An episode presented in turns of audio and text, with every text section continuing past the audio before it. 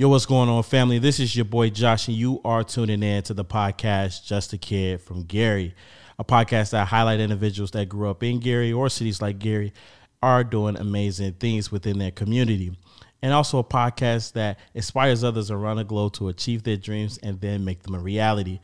And today I have a very special guest. I have a very, very interesting one. Before I even tell you who it is, I think that it's important to know that this person has been doing some amazing things within their community, our community at that, being a beacon and a light, um, really transforming um, their story into a completely positive, you know what I'm saying, outlook. And today I have the very talented, the very motivated Aaliyah Stewart. Aaliyah, how are you today?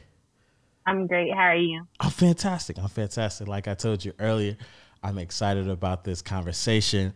Um, this has been one that we have been, we had it in the pipelines for a while, to be honest. It's just that, you know, this is the perfect time that we've been able to get to it. So I'm I'm really looking forward to, uh, you know, saying casting your your story onto the audience, audience that I have, and even the audience that you have that maybe haven't heard something yet. You know, I'm really excited about that. But right before we kind of get into, you know, saying the meat and potatoes of this conversation, go ahead and let everybody know. Uh, uh, uh, give, a, give give us a quick bio of you and, and what you're doing. Well, first, give an honor to God, um, because without God, I'm nothing. My name is Aaliyah Stewart, and I'm the founder of the A S W Foundation, hashtag I Am Them, which is a nonprofit organization I started my freshman year of high school in honor of my two brothers, Anthony White and James Anderson, that was killed due to gun violence. So basically what the A S W Foundation does, we mentor young people, and we just basically focus on building a new horizon in Gary where young people can rise up and take things that they went through and understand that God gives you a test, but your test doesn't have to define your life, but it becomes your testimony um, to help your potential and your purpose expand in life. Wow. Wow. Now, you started that how long ago? twenty fourteen. I was fourteen years old. twenty fourteen, you was fourteen years ago, fourteen years old, and you started something that literally is transforming lives. I'll tell you this. Let me just give you the quick uh, uh, scope that I have been looking at. I've been looking at what I've been looking at is someone that is passionate, someone that is is um, is a leader, a true leader, um, and someone that is an action-driven person. See, I, I'm familiar with people that talk a good game. But it's it's, it's right. a it's a better it's better when you have somebody that's making and, and, and you know uh, creating receipts. And so with that being said, um, you know let's get, let's dive right into it. So you started this this uh, nonprofit uh, A S W, um, and um, after doing research and looking at it, it was basically built off of you know what I'm saying the tragedy that you had faced at an early age. If you can walk me through the psychological, like, fight that you had to have in order to just, you know, to say, hey, I'm going to do something amazing. You know, I had this crazy situation happen to me, and it's very unfortunate, but walk me through that. Because, you know, and, and just to get to get to where I'm at, how I'm thinking, you know, people go through these type of situations. It's unfortunate, but they do. And so Um, being able to tap into what you tapped into, I find that phenomenal. Thank you, first of all. Um, I can say psychologically, like what I had to go through, really trusting God. I was seven when my brother Anthony was killed. He was sixteen. I was seven. My brother James, I was thirteen. He was twenty. So it felt as if like when James was killed, not even when James was killed, when Anthony was killed, I was seven, but I had James. So never saying that either one could replace each other or anything like that, but I had someone to be a big brother. Um, I had someone to be there for me and help me through chapters of my life. Anthony was there for the most important parts of my life of the first five years, me learning how to tie my shoes, how to talk, how to say what I want, things like that. And James was there for the chapter of growing into puberty and changing and going through middle school and getting ready for high school. So he was there for that important stage of my life. And so with going through those things and finally getting to high school, James was killed in twenty fourteen. So that was the first year of my, my high school um, experience. And he did not make it to see me go to high school, and he didn't make it to give me that advice of, hey, this is what high school is going to be like, lay your outfits out, you know, things like that. Yes. So having to go through losing both of them um, and losing loved ones to gun violence as well during that time, mm-hmm. I just had to trust God and really see that it was something that I had to go through in order to let my potential push out. Mm-hmm. So oftentimes, things happen and we go through things, and as humans, we use it to handicap us. Yeah. So for me, I didn't want to let me losing my brothers, my trauma, things that I was going through, hinder me and grow up and be like, well, I act like this because this happened. Yeah. I didn't want to be that person. I wanted to be a person where I got to express my testimony that God gave me, mm-hmm. the the flesh and the anointing and, and everything that was going on and I had going on, but I wanted to teach young people that you can go through something, but it doesn't define you. Yeah. It doesn't make you. It doesn't, it, it can break you though, yeah. but it doesn't make you. And sometimes God has to break you down to the lowest point of your life to build you up to be the greatest, mm-hmm. Mm-hmm. To, to build you up to reach the peak in your life that you have to reach. So for me, I just had to be like, at some point you like, why me? Yeah. Definitely. Like, what did I do? You right. know? And then in yeah. other points, from a more spiritual standpoint of it, how can you ask God, why me, when he gave his only begotten son? Mm-hmm. So it's like, what do I, like, what do I owe? Like, what does he owe me? Right. And he gave his son that I should have life and have it more abundantly. Right. Um, so just understanding and having that gift that my mother gave me at the, the youngest age of my life, and the greatest gift is knowing God. So having that and understanding that, and every day wasn't easy. I yeah. still have my days. Um, my brother's birthday is tomorrow. Okay. And it's another year. Um, it's another another year that we celebrate, but we celebrate life with him not being here. Yeah. Um, so I still cry like it happened. Today yeah. before. Like, I still cry. And that's what people don't know. Mm-hmm. Um, and that's why I love podcasts like this, because from with people from my hometown, because it's kind of like you understand, like, yeah. you know, so I can be more honest and open about the situation. But I still cry. Yeah. Like it just happened. I still have my days where it's like, I want to do this, so I don't want to deal with this. Um, I wish I could just scratch that and just have them, you know, mm-hmm. I still have my days, and some people understand, some don't, but it's my reality. Mm. Um, mm. And, and that's the thing. When something becomes your reality, a lot of people don't understand it. That's true. That's true. A big part of everything that you said, I think that is really dynamic, dynamic is, um, you know, channeling everything that God has put you through in order to, you know, use that as a light. Um, I, I think that's outstanding. You know, I, I uh, did my research and I was just looking at some of the conversations you had with guest hosts or, uh, or you know, other big, uh, larger platforms to, you know, saying uh, at least uh, be an advocate for what you're doing. And I realized that even in those moments, you show a resilience of strength, of, of integrity. Um, you represented your family really well. And I think that that's a great example. I think that, you know, you're doing a fantastic job of being that example for people from our city. You know, um, how I look at it is we produce some of the best people in the world, um, or at least Gary does. We we did. We created or we established, you know, the Jackson Five. We we created them. They they are a beacon of what we do. And and we but we live hard lives. You know, um, we go through some hard things in life. And you know, um, I have nothing to relate to you, to be honest, like as far as like your situation, literally, I the, the craziest thing is I've seen other people, you know, in those situations, but never a family member, you know. And so I, I really think that what you have done has been uh, a way to shape, you know, your outcome, because, you know, I, I was thinking about it. Most young people know that that happened too, because even me, like watching it, I, I I wanted to be a vigilante. I'll tell you this: I had a friend of mine who, um, in high school, he he uh, through some retaliation, gang stuff, he ended up getting shot and killed. His cousins then went and, you know what I'm saying, vigilante. Hey, we're gonna avenge our cousin's death. You know what I'm saying, homie can't die like this. Literally went and, you know what I'm saying, did whatever. You know, we won't mention no names, obviously, but um. I I just think that, like, that just takes, like, what you had took a level of strength. What I, I really, I'm really, it's profound. Like, I, I, you, was it the support system? You know, was it just church? Like, really, really give us a, a, a good perspective. That's what I want, a full perspective of, of, of how you've been able to. And like you said, it's a constant, constant thing for sure. But yeah, I can say it had a mixture to do with first, God giving me the strength yeah. and support. I have a very supportive family. I have a very supportive mother. Yeah. Um, so having those things, but even when I couldn't turn to my mom to talk to my mom, because it's even, if it's hard for me, it's even harder for her. Yeah. Right.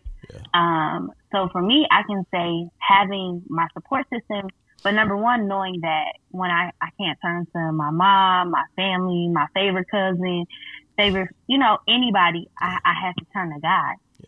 And at those darkest times, because even with having family, your family moves on. Yeah, your family goes on. Yeah. People move on with their lives.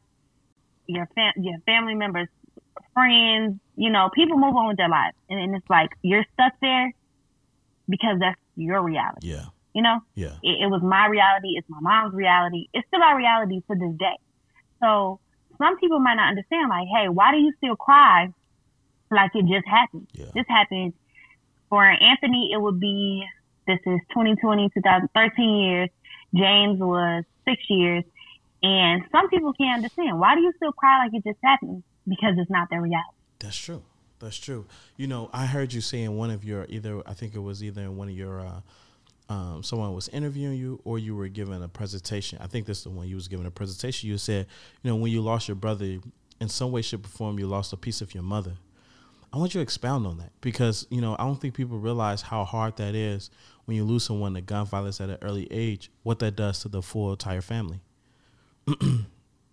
Why I say that is because my mom, like, as a kid, I had everything a kid can want material-wise, but just having to watch her, you know, bury her child and things like that, a part of her love was on hold. You know, it was something that she was experienced. You know, it's not a word that you have for a mother that has to bear her child. That's true. Never have a word for that. That's true. So the love was not as it could have been. Mm-hmm. But that was only because her heart was hurting. Her yeah. heart was aching.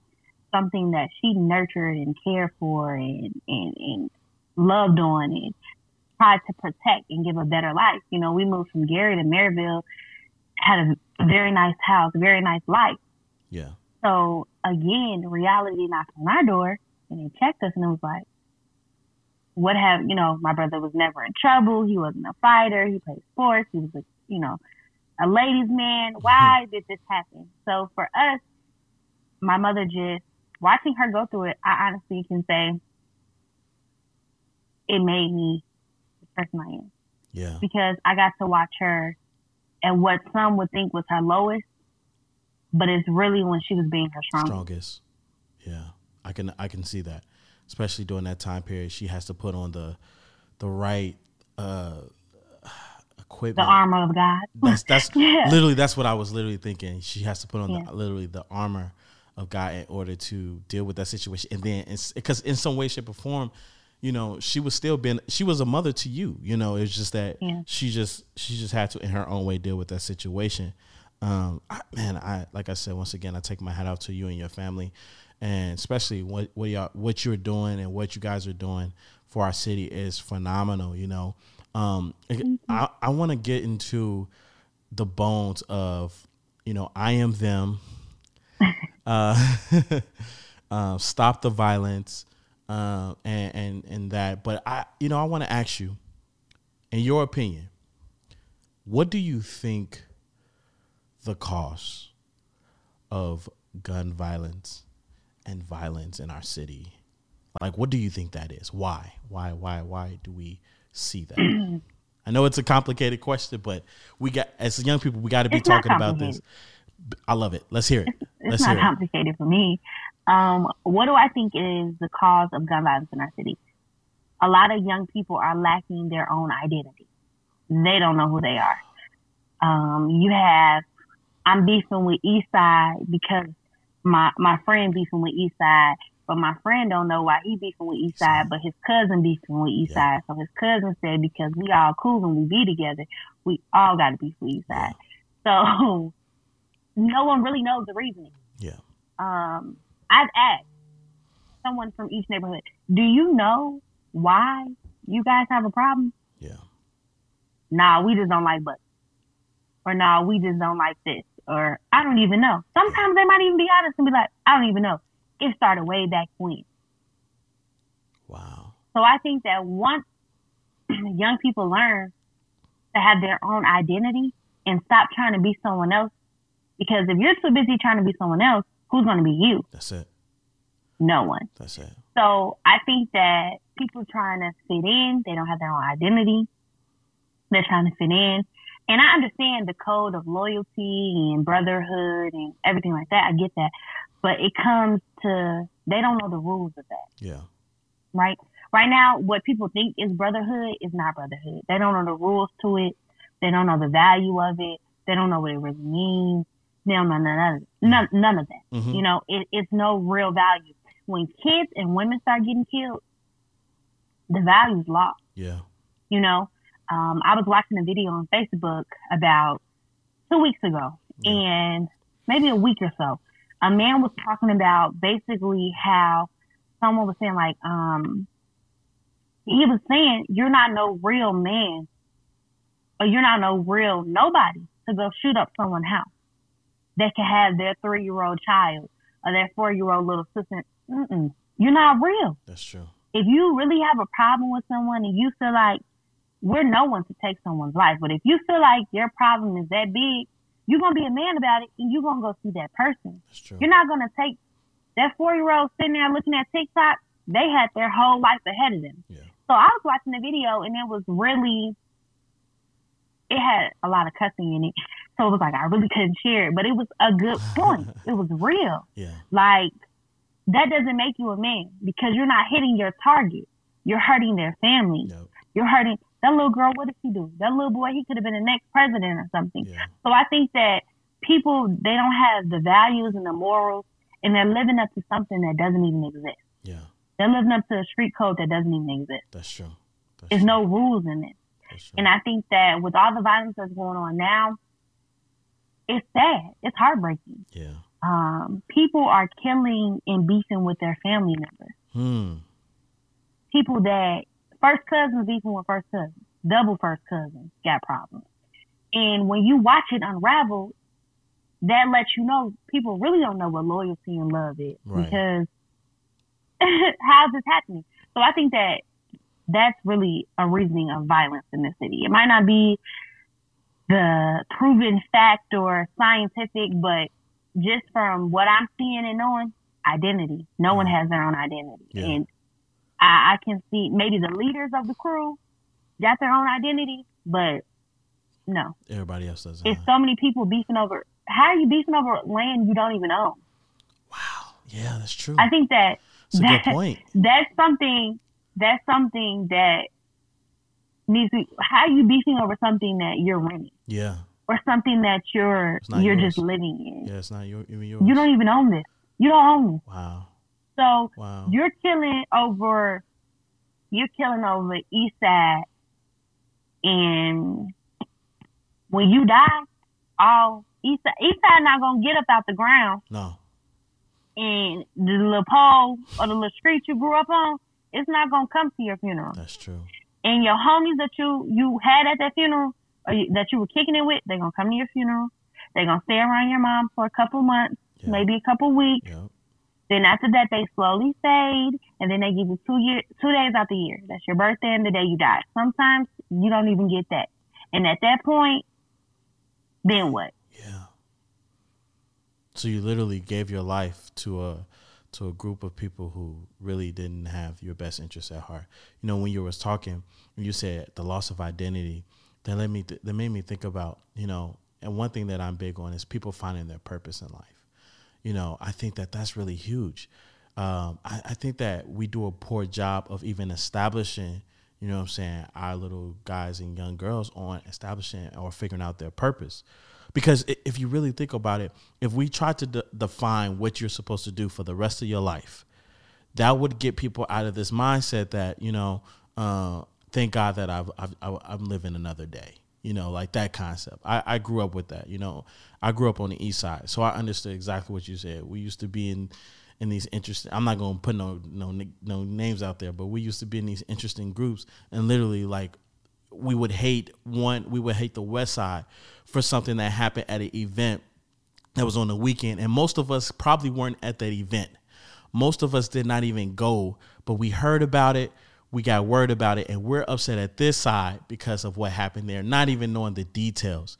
And to me, like that, that is so, it's so misguided, and it, it does, it leads to a lot of un, you know, un, it's just messed up. It's really messed up, you know, and it's sad. But I think that going back to what you're saying is, you know, it's all about purpose. How do we define purpose? And that's what you did. You took a situation that, you know, uh, any person thinking about it with a with natural sense was like, man, you know, I would I would I would reti- re- retaliate. You know, I, I think even about it, how I was listening to, and you said you even uh, did you I, I don't know if you went and physically talked with the young man, but you've I know you've forgiven him, um, and you've you've you've had your you've had a conversation, right? So how did that go? let's let's talk about that. Then we're going to get more into purpose. But I, I, well, how how did that go? Went great for me. Um, mm. My my purpose behind it was I didn't want him to feel as if I hated him. Okay. Um, that was number one for me, because I felt like everything that God was doing in my life and, and is doing now, I didn't have room for that. Yeah. I didn't have room for unforgiveness in my heart. Because if someone can change your mood, change how you feel, when they walk in the room or their name's mentioned, their presence bothers you, they have control over you. you. And that's not what I wanted for my life. You already took my brother. You know, God ordained for that to happen. My brother served his time. He did. He served his purpose here. So for me, I didn't want to be hindered. And I knew God was doing such a shift in my life. And I never pictured, honestly, was crazy. I never pictured the A S W Foundation expanding to this. Really? Never. Um, when I started, that's not, that's why it's important. Your vision and God's vision, just go with God. Just go with Him. Right. Because you eyes have not seen, you know, ears haven't heard what God has planned. Like, and it's true. I never pictured it expanding to this. It's just something that I wanted to do in remembrance of my brother's giveaway scholarships. Let people know that even if we can't stop the violence, let's try to seize it. Let's try to get these numbers down. Let's try to do something. So for me, I just needed him to know I didn't hate him. Yeah. You owe me nothing, but you owe God everything. Yeah. Because He gave you a second chance. You know, you don't owe me nothing. You owe me nothing, but you owe that man upstairs. You owe him everything. Yeah. And when I open my center, I want you to come talk to the kids, because you owe that. Now you owe me that. You right. owe that to me. That's true. That's you true. know, to come talk to them. And justify. Yeah. And when people were like, how do you, you, you know, people, I'm crazy. Why would you talk to him? But people don't understand that it's not me, it's the God in me. That's true. That did it. That's true. Um, I had to remove my flesh and my feelings, because he's out of jail. He's yeah. a free man. Yeah. You don't owe me nothing. Live your life. And I never wanted him to feel like he had to walk around, not saying that he would be, but think about like, man, is they going to send somebody from their family? Mm. Or is they going to do this? Mm-mm. I sleep peacefully every night. Wow. Every night. Wow. Because at the end of the day, my brother didn't get a second chance. He's at Burroughs Cemetery, but you got a second chance. Yeah. So you know? Now you got to do something. You, you got to do something with that. You were fifteen years old when you had to go to a maximum security prison. I want to know what you're going to do to touch someone else's life so that they don't make the same mistake with you. Yeah. So that they don't have to learn the same lesson that you made. I'm not trying to, I don't bash him for what he did. Mm-hmm. I don't hate him for what he did, because it made me who I am. Mm. Wow. It made me who I am. If I would have never went through losing my brother, mm-hmm. if I would have never went through trauma, what what story would I have? Yeah.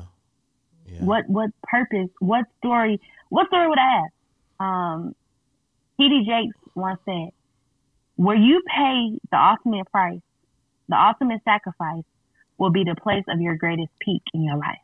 Yeah. That's where your greatest agony, that's where it's going to be, right there.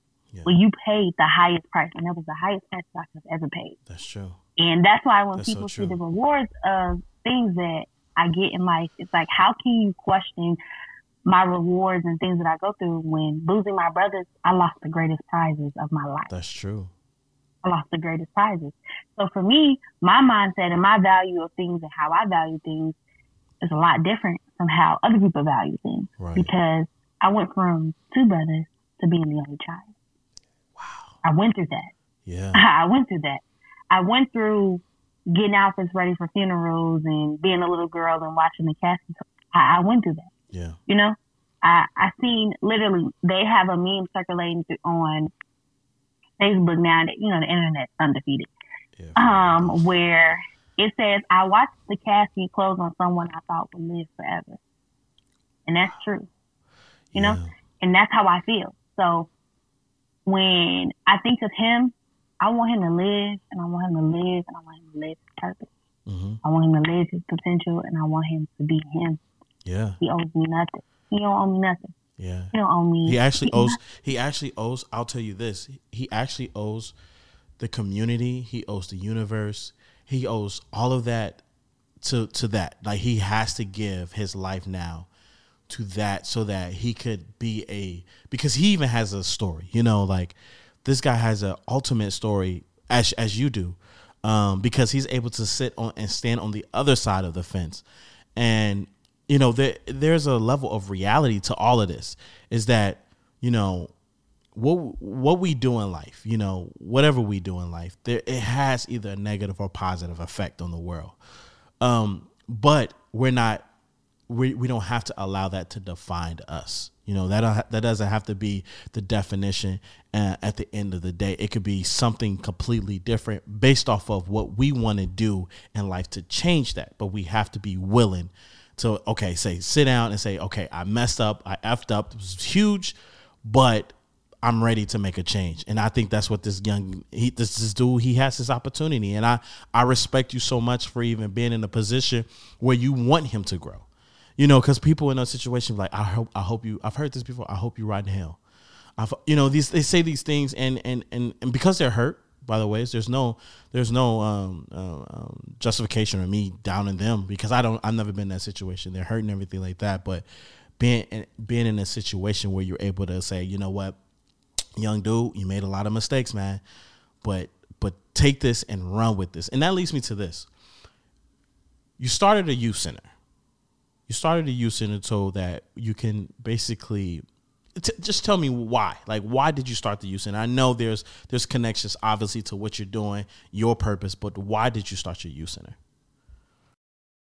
Because when my brother was younger, and we lived in Gary on Second Avenue, yeah. my brother would go to the Boys and Girls Club.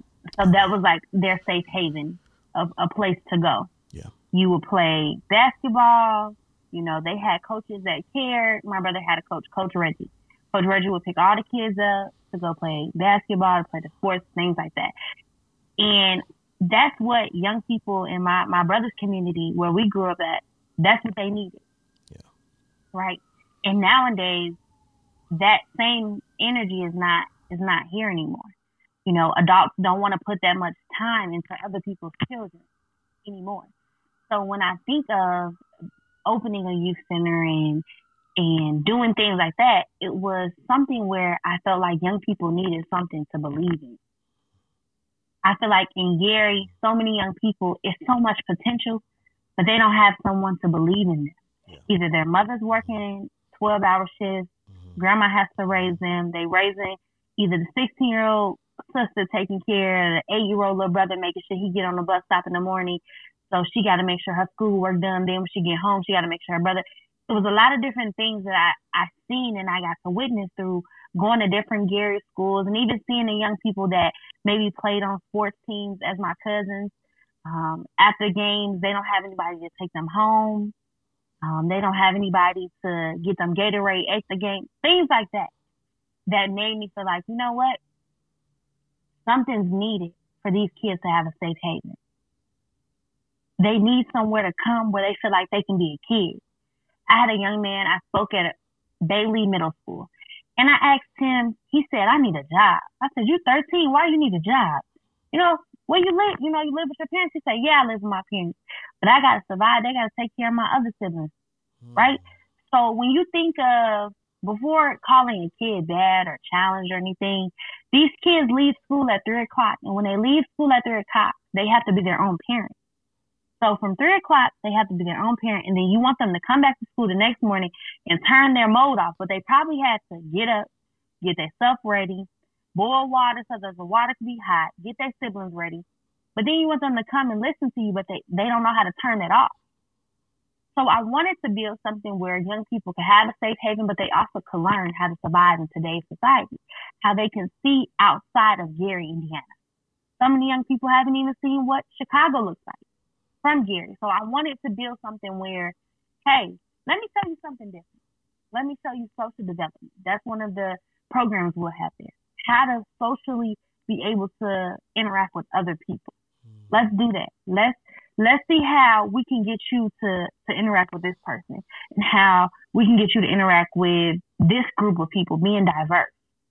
Diversity is not taught in the city of Gary. I don't feel like it.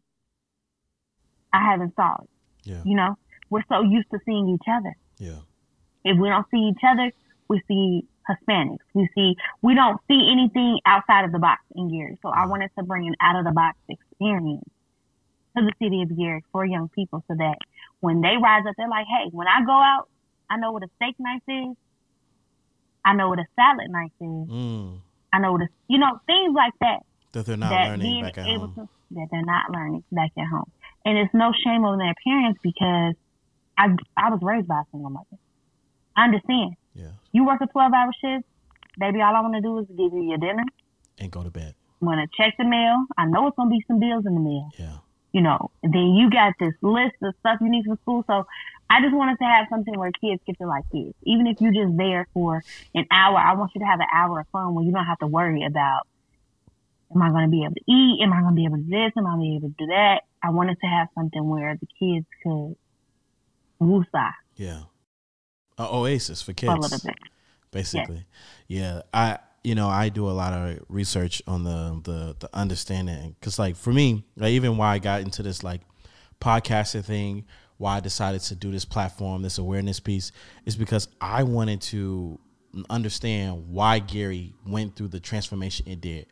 Like, I know you hear this all the time, but your I know your parents taught you about, or at least your grandparents told you about the, the Renaissance of Gary, the, the, they say Gary in his heyday, right?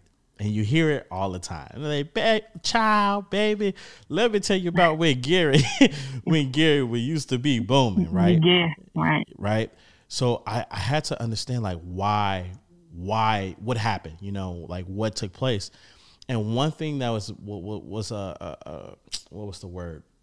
One thing that really triggered a lot of things that happened in the city was literally people didn't have a place where their children can go. And so therefore their children had no other alternative alternative but the streets. And that literally has been something that has been hurting our youth.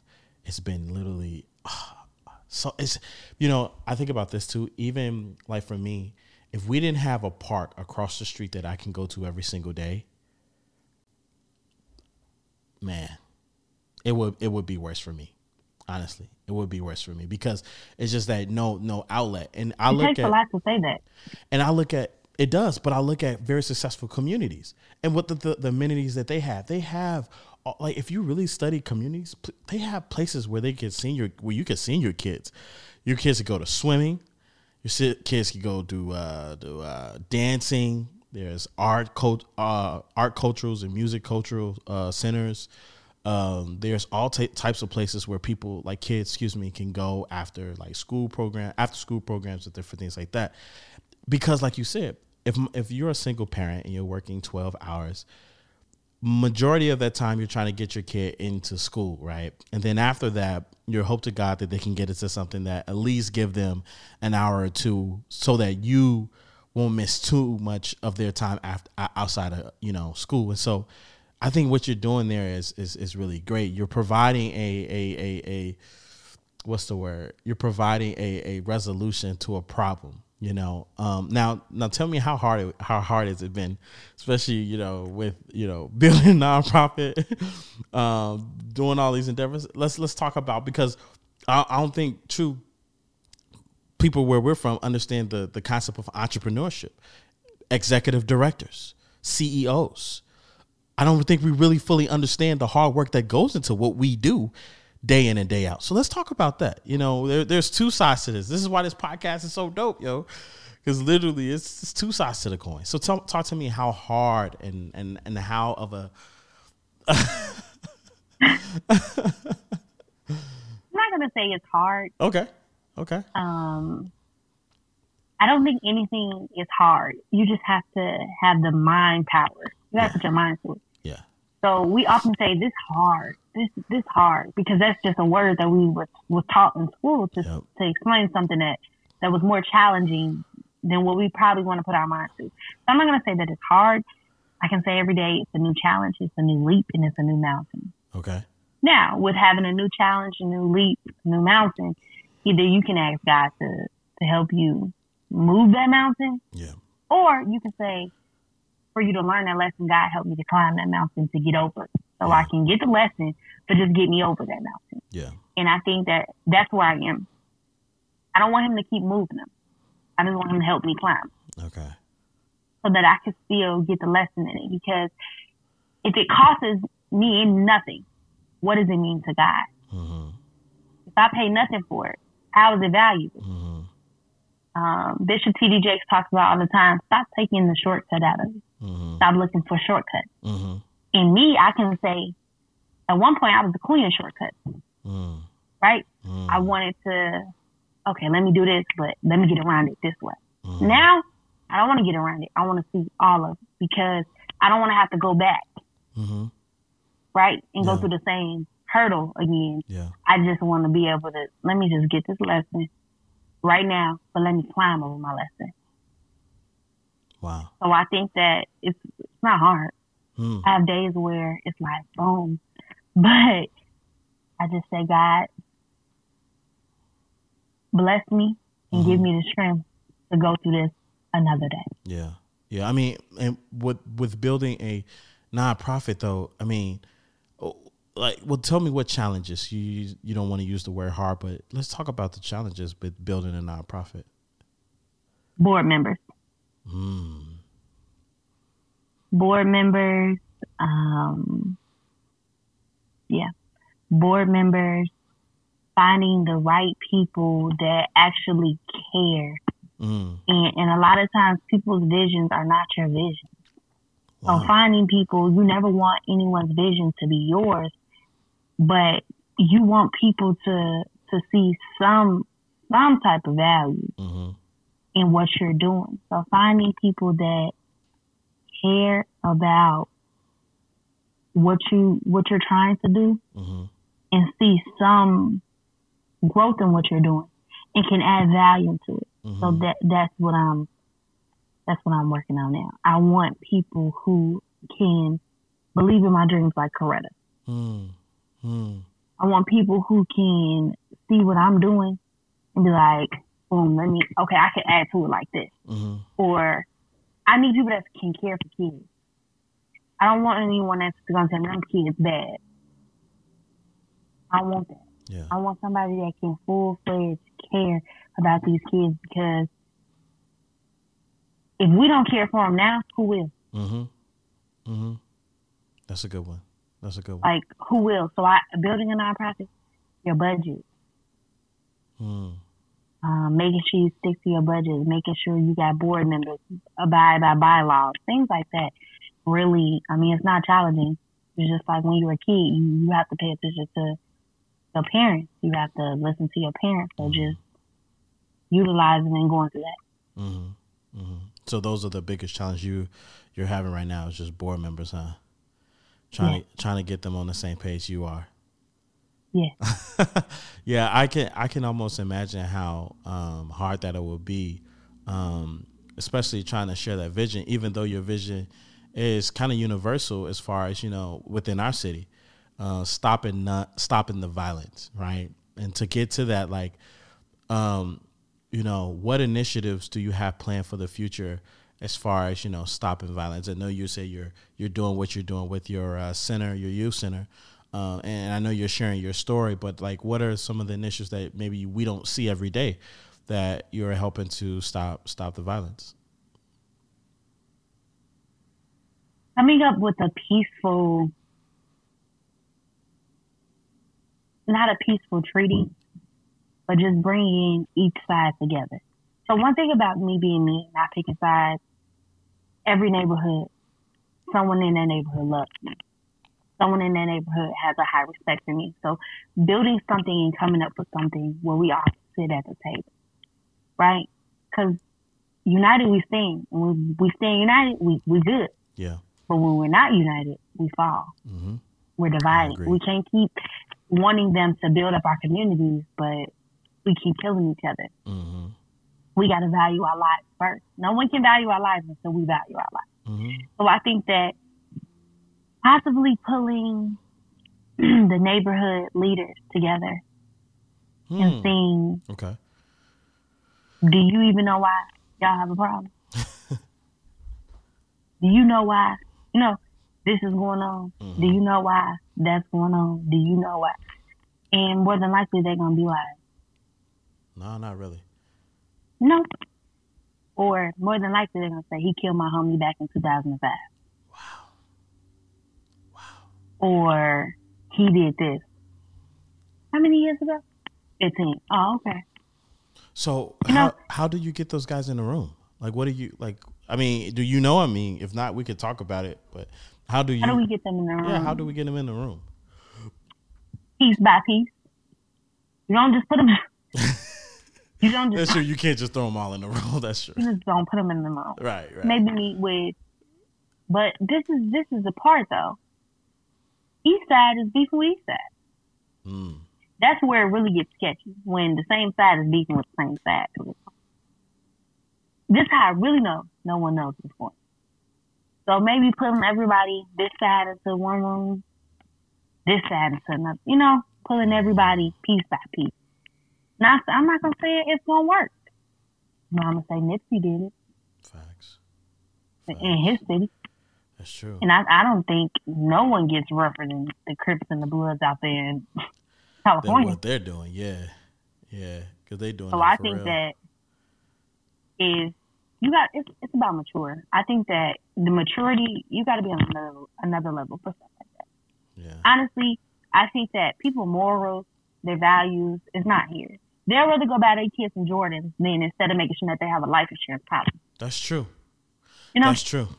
That's true. So I think that when the morals and the values of things get there, then maybe yeah, we can have a mature adult conversation. Because maybe if they see, like, stop killing each other, the money you use for these guns, we're going to be buying some property or something. Yep. Yep. Um, Talk your stuff. So I think that once people reevaluate that, then maybe that'll work. Hmm. Hmm. That's a good point. You know, um, getting those people in the room, I think about, you know, talking on one side versus talking to the other side. You know, that that is something that I think we could do. You know what I'm saying? We could start a campaign, you know, and, and, and, and, you know, just, just have a conversation, because I don't think it's just one group or one person doing it. I think it's like when it's like, let's say like there's five to ten people, right, that actually care. And when they organize and get in the room and, hey, you know, because like, for example, I could see somebody asking a question like this, because I understand it. I understand that world. Um, So if we're not able to, you know, do the, not able, but if it's not a good idea to do whatever we're doing within our organizations, our groups, then how will we make money legally? Then we need somebody in the room that's an entrepreneur. We need somebody in the room that understands these things, that can give them advice, because that's all people really need is advice. You know, people will stop. Like, think about it. If you wanted to build your credit, right? A lot of times you just don't build your credit because you don't know how to build your credit. But once you get around people that know how to build your credit, or you're able to talk to somebody, then they're like, all right, cool. Like, I know to go to this person for advice and they can help me. So similar to that, you know, if we're able to get people in the room, like, hey, these are the people that are passionate about, you know, solving these problems, solving these issues, because it's out of control. It is. It really is. Like, even what was the situation was recently, well, not too, it wasn't too, too long ago, but it was a situation where the young guy was selling his Xbox, uh, his, uh, yeah, Xbox or whatever, and end up getting killed just for make trying to make a, a transaction like that. To me, like, if the thought leaders in the room or in the thought leaders overall are saying, hey, young bulls, like, we can't do that. That that wasn't cool. Then that that that has some type of effect. But if nobody's doing that, you know what I'm saying, then we we losing them. You know what I mean? We we not we not effective. So, I mean, maybe maybe we we, we make an initiative. Maybe we make a campaign. I don't know. We'll we'll talk about that. We could talk about that off camera. Work on that. But yeah, so like, right. But yeah, man, this has been great. You know, um, it, you know, where where can people find you? You know, if you're, if they want to connect with you, if they want to uh, uh, uh, uh, give to your nonprofit uh, and and and help you with your initiative, how how are they able to get in contact with you? Well, you can go to our website, i am them dot org, I A M T H E M dot org. I am them means I am my youth, letting them know no matter what you go through or where you come from, you have potential. You can visit our Instagram, which is hope underscore A S W, our Facebook, which is hope A S W. Um, my personal website is Aaliyah Stewart dot com. If you visit I am them dot org, you can click the donate now button. All donations are tax deductible. Oh, yeah. That's how you keep up with us. Dope, dope. And did you mention your social media? Our social media, Instagram, hope underscore A S W, Facebook, hope A S W. Boom, there she is. Aaliyah Stewart, thank you for being on the podcast. This has been thank you for having me. Delightful conversation. I do look forward to uh, either hearing about your story next in a book. Um, uh, uh, you know, we got to always push each other. I like you know how what I'm saying? You, no, I like how you tried to slide that in there. Yeah. You know what I'm saying? I was about to tell you that I pray that God continues to bless your business, that, you know, that manifests into something big and the podcast touches so many people. And then you want to throw this out there. You want to throw me under the bus uh-huh, like that uh-huh, uh-huh. with a book. With a book. That's your next. That's you got to look. I, I look, you got to we got to be pushing each other forward. You know what I mean? So I, I expect to read your story and everything you're doing probably in the next couple years in a book, you know, says selling number one book across the world, number one book, New York seller, cro- selling across the world, doing amazing numbers. That's how I see it. I'm going to receive that message, but you going to help me write the book? I'm not good at that. I'm it? not good at that stuff, but, no, but no, I can, you're not, you I can plug you. I can plug you. I can plug you with the right people that know how to get you, oh, wow. get you there. You know what I mean? But yeah, this has been another episode of Just a Kid from Gary. Y'all, y'all been talking to Aaliyah Stewart. My name is Joshua Sims, your host, and I am out. Peace.